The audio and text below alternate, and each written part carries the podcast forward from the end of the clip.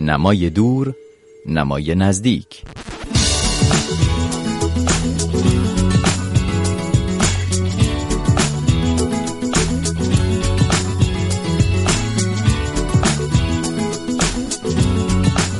سنت گفتگو با نویسندگان و شاعران در روزنامه نگاری ایران. همچون دیگر کشورهای جهان سنتی است دیرین اما گفتگوی روزنامه ایرانی با نویسندگان غیر ایرانی اندک شمار است.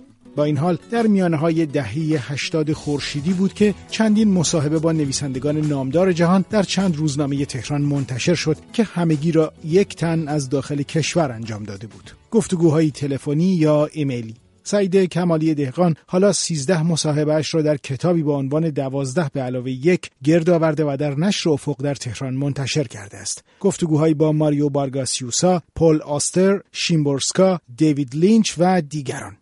از سعید کمالی دهقان دعوت کردم مهمان این هفته ما باشد.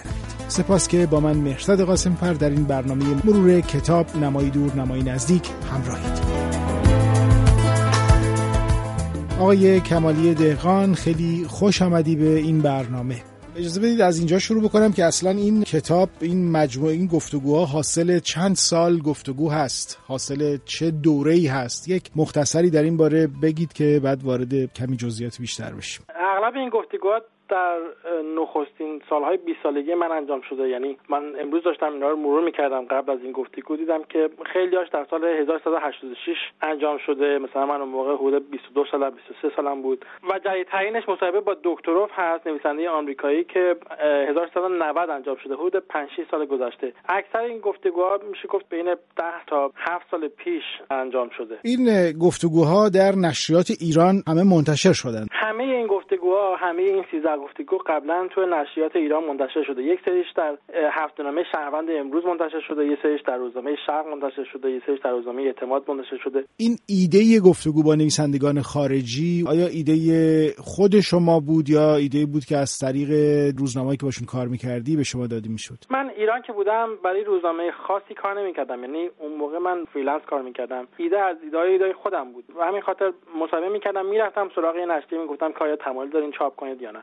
یه چیزی که منو خیلی مایوس می‌کرد این بود که تو نشریات داخلی ترجمه گفتگو میخوندم. یعنی مثلا میدم نوشتن که گفتگوی گاردین مثلا با مایا بارگاسیوسا گفتگوی لومون با مایا بارگاسیوسا خب می‌گفتم چرا ما خودمون نریم سراغ این افراد؟ خب خیلی فکر می‌کردن کار خیلی سختیه خیلی با ارتباطشو نداشتن. من شاید کم جاه طلب بودم شاید فکر می‌کردم که شاید اون قدم سخت نباشه و درست فکر می‌کردم. وقتی که با این افراد تماس گرفتم البته نحوه تماس گرفتنم خیلی مهمه. یعنی فکر می‌کنم شاید اگه کسای دیگه نتونستن موفق باشن به این خاطر که نحوه تماس درستی شاید پیدا نکردم من اکثرا با مدیر برنامه اینا تماس می‌گرفتم. یعنی فهمیده بودم که نباید با نویسنده مستقیما تماس گرفت. تماس می‌گرفتم و خب اتفاقا برعکس انتظارم علاقه زیادی نشون می‌دادن. به خاطر اینکه می‌دیدن که یک نفر از ایران تماس گرفته قبلا از ایران تماس نگرفته شده. بعد می‌دیدن که ای کتاب طرف مثلا در ایران منتشر شده. خب به خاطر نبود کپی رایت در ایران خیلیشون شگفت زده می‌شدن این کتابشون در ایران منتشر شده. مثلا آقای یوسا یکیش که من بهش گفتم 10 تا از کتابا در ایران منتشر شده. خب براش اصلا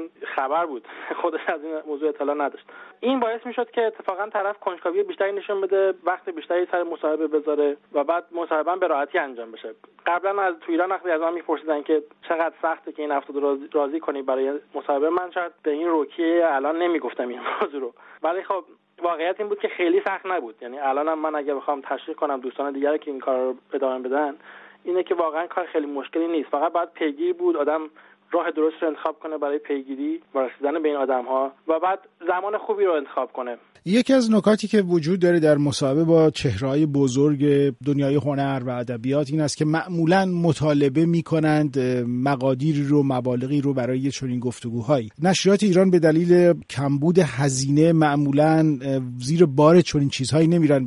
شما هیچ وقت با این مشکل مواجه شدین؟ به وجه یعنی من نویسنده ای نبوده که یا کارگردانی نبوده که از من تقاضای پول کنه برای گفتگو. خوشبختانه من با این موضوع روبرو نشدم. تازه برعکسش بود. یعنی من خیلی از این گفتگوها که انجام می‌دادم از اون نویسنده مثلا پلاستر یکیش میپرسیدم که آیا امکانش هست که شما بیاین و کپی رایت کتابتون رو به ناشر ایرانی واگذار کنین؟ و در ازاش ناشر ایرانی هم یه پول خیلی کمی رو به شما بده. اغلب موارد میپذیرفتن. یعنی اینم یکی از موضوعاتی که شاید تو ایران باید بیشتر بهش توجه بشه. اینه که ناشر خارجی نویسنده خارجی با شرایط سخت در ایران حالا چه از لحاظ پرداخت پول چه از مقدار پول اتفاقا خیلی اون طرف فهم وجود داره انقدر درک وجود داره حاضرن که مبالغ خیلی کم. یعنی مثلا من قراردادهای دیدم بین نویسنده‌های خیلی بزرگ دنیا با ناشرهای ایرانی که برای سر 200 دلار 300 دلار. یعنی نمادین بیشتر این مقدار. بسته شده به خاطر اینکه کپی رایت کتاب به ناشر ایرانی داده بشه. بسیار خب برگردیم به خود گفتگوها.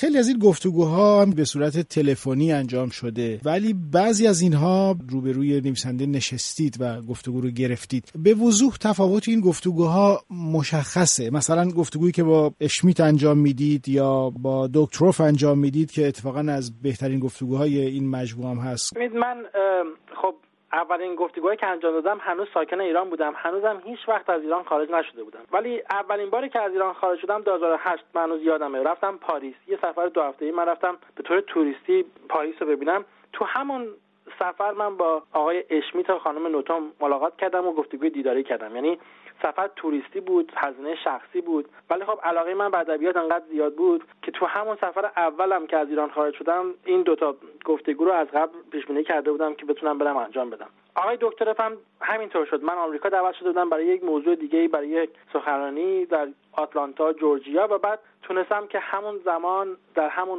وقتی که آمریکا بودم از آقای دکتر یه وقت ملاقات بگیرم در نیویورک و من بازم دوباره با هزینه شخصی رفتم نیویورک از آتلانتا که بتونم ایشون رو ببینم با ایشون گفتگوی حضوری کنم. و خب تجربه من بیشتر شده بود. همین شما گفتین که مصاحبه دکتر شاید بهتر از مصاحبه دیگه شده. خودم من موافقم. به خاطر اینکه خب من سال 1390 انجام دادم. دو سه سال تجربه پیدا کرده بودم در انجام گفتگوهای قبلی. و خب یک المان دیگه این بود که حضوری بود. خب من یه ساعت و نیم دو ساعت شاید با آقای دکتروف نشستم در دفتر کارش در منحتن نیویورک. و خب ایشون تقریبا هر سالی که من داشتم جواب می‌داد. یعنی ایشون نه در عجله بود که بره اصلا اومده بود به خاطر همین گفتگو تو دفترش. و خب منم احساس خیلی راحتی بیشتری می‌کردم. از یه طرفم یاد گرفته بودم که اجازه بدم که طرف مقابل حرف بزنه به حرفش خوب گوش کنم و سوال بعدی ما از حرف اون در بیارم. یعنی اجازه بدم این گفتگو تبدیل بشه به یک یه گفتگو واقعی نه که من فقط سوالامو از قبل آماده کرده باشم. البته سوالا از قبل یه سری آماده کرده بودم نه که حالا به حال بدون آمادگی نرفتم اونجا. ولی اجازه دادم بیشتر از گفتگوهای قبلی این روند طبیعی گفتگو صورت بگیره. مثلا من شاید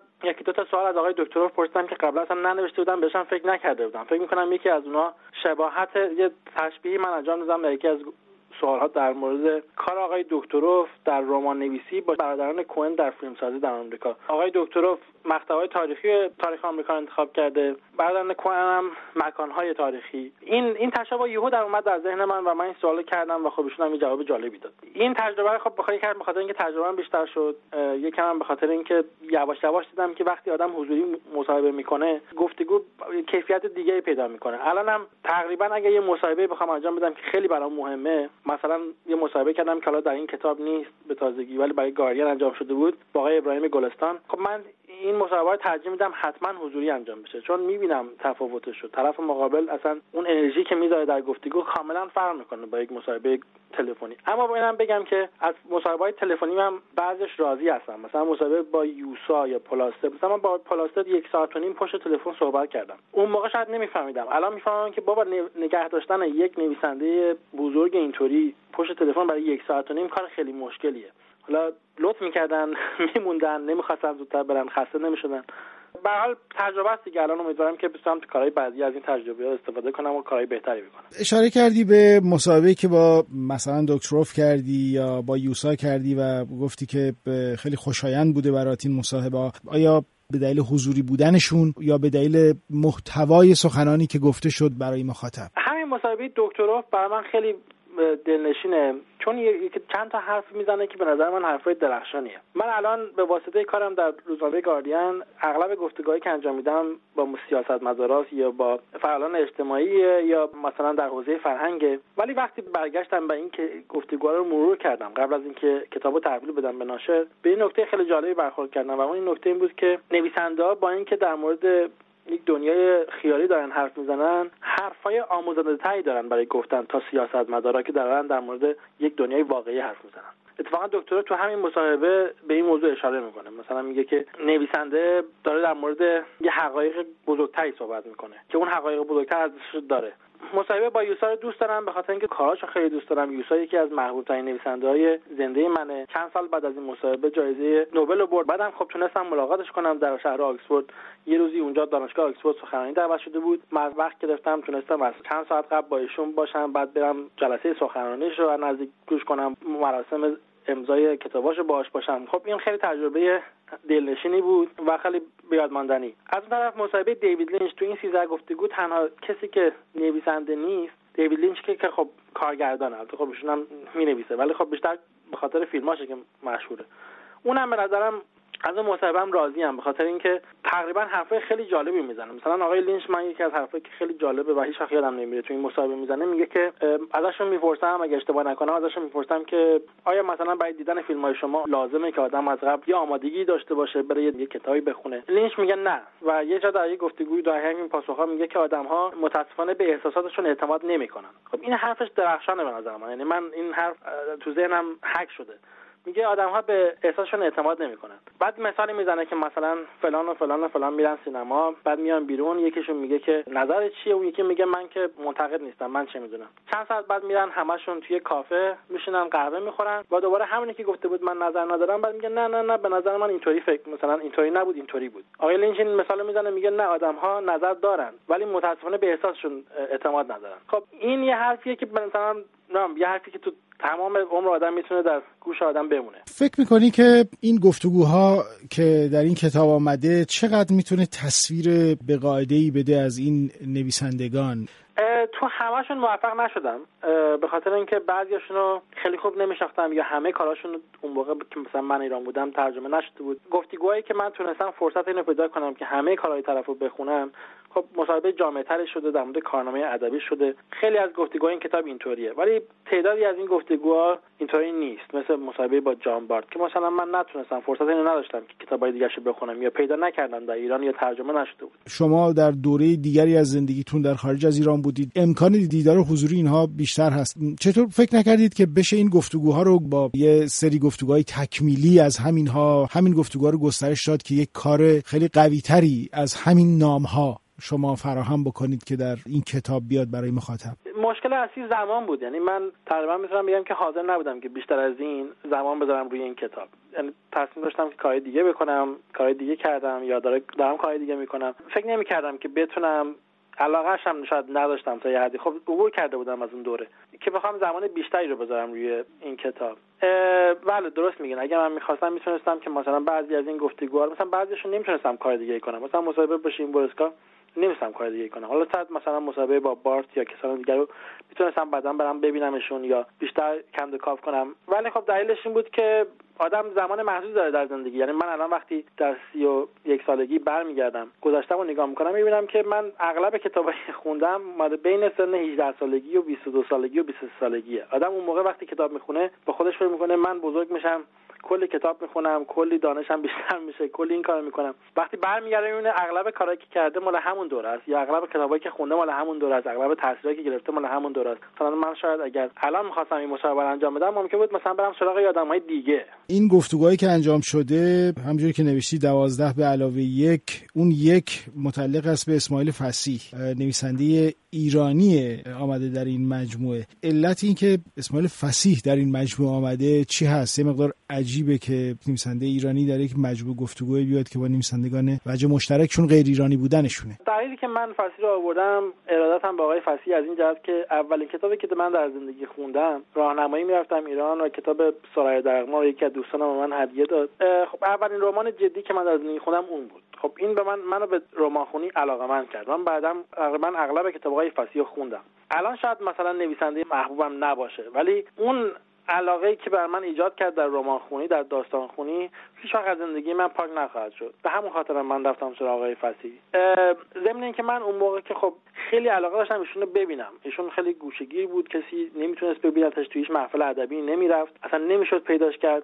یه آشنایی داشتیم در شرکت نفت. تونستم از طریق ایشون شماره تلفن منزلشون تو اکباتان رو بگیرم. یه روزی تلفن کردم. ایشون هم جواب داد. برای من خیلی لحظات احساسی بود. داشتم با یکی صحبت می‌کردم. خیلی اغلب کتاباشو خونده بودم خیلی بهش علاقه داشتم. ولی خب ایشون حاضر نشد که منو ببینه. بعد قرعه روزگار اینطوری رقم خورد که ایشون بنده خدا وقتی که سکته کرد و در بیمارستان شرکت نفت بستری شد من رفتم از ایشون مراقبت کردم سه روز. یعنی یعنی اون موقع من اینطوری نبود که ایشون منو بشناسه. فکر کنم از یکی دو تا از دوستان ادبی فهمیدم که ایشون بیمارستان رفتم بیمارستان بعد گفتم که من می‌تونم ازشون مراقبت کنم. خب خانمش هم بنده خدا خسته شده بود. من ازشون مراقبت کردم سه روز. و بعد ایشون که یکم حالش بهتر شد شروع کرد به حرف زدن. و خب خودش تعریف کرد. یعنی اومد یعنی من اصلا نه قصدم گفتگو بود نه از اینکه بخوام از اون فرصت استفاده کنم که گفتگویی کنم. ایشون شروع کرد به حرف زدن. من ازش خواهش کردم که مثلا رفتم میرم خونه برمیگردم ضبط زود بیارم ضبط کنم. ایشون هم اجازه داد. و خب من حرفایشون رو ضبط کردم. که بعدا این گفتگو رو صفحه اول روزنامه شرق اگه اشتباه نکنم صفحه اول روزنامه شرق منتشر شد گفتگو با فسی چون ایشون فکر کنم در زندگیش یک بار دیگه فقط مصاحبه کرده. یعنی یه مصاحبه بود با کنم ماهنامه یا مجله کرک اگه اشتباه نکنم. دیگه بعد از اون در عمرش هیچ وقت گفتگو نکرده بود. خصوصا یه گفتگوی طولانی. حالا بعد از این بی... ماجرای بیمارستان رفتنشون فکر کنم یکی دو بار با خبرگزاری ها مثلا کوتاه صحبت کرده بود. ولی در مورد زندگیش مفصل این فرصت ایجاد نشده بود. بعد من با ایشون و با خانومشون پریچه خانم آشنا شدم. بعد از اینکه ایشون حالشون بهتر شد من می‌رفتم اکباتان. اون موقع قصدم این بود که یک کتاب زندگی نامه فصیح بنویسم. و می‌رفتم خونهشون. من مثلا هر دو هفته یک بار می‌رفتم.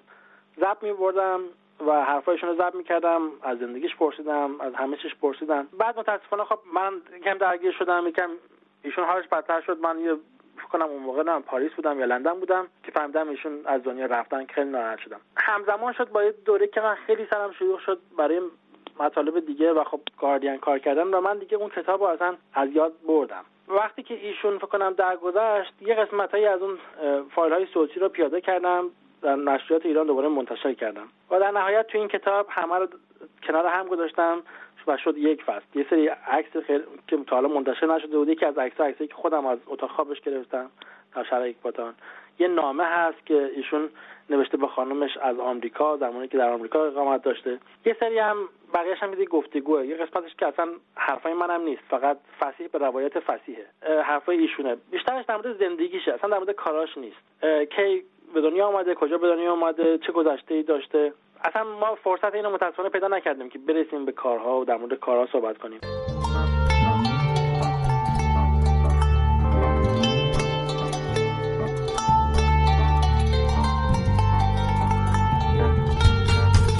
آنچه که شنیدید بخشی از گفتگوی من بود با سعید کمالی دهقان روزنامه نگار روزنامه گاردین درباره کتابش دوازده به علاوه یک مجموع مصاحبه با تعدادی از نویسندگان مشهور جهان که در تهران منتشر شده. نسخه کامل این گفتگو رو می‌تونید در وبسایت رادیو فردا بخونید یا بشنوید. سپاس که با من مرتاد قاسم فر همراه بودید. تا هفته بعد.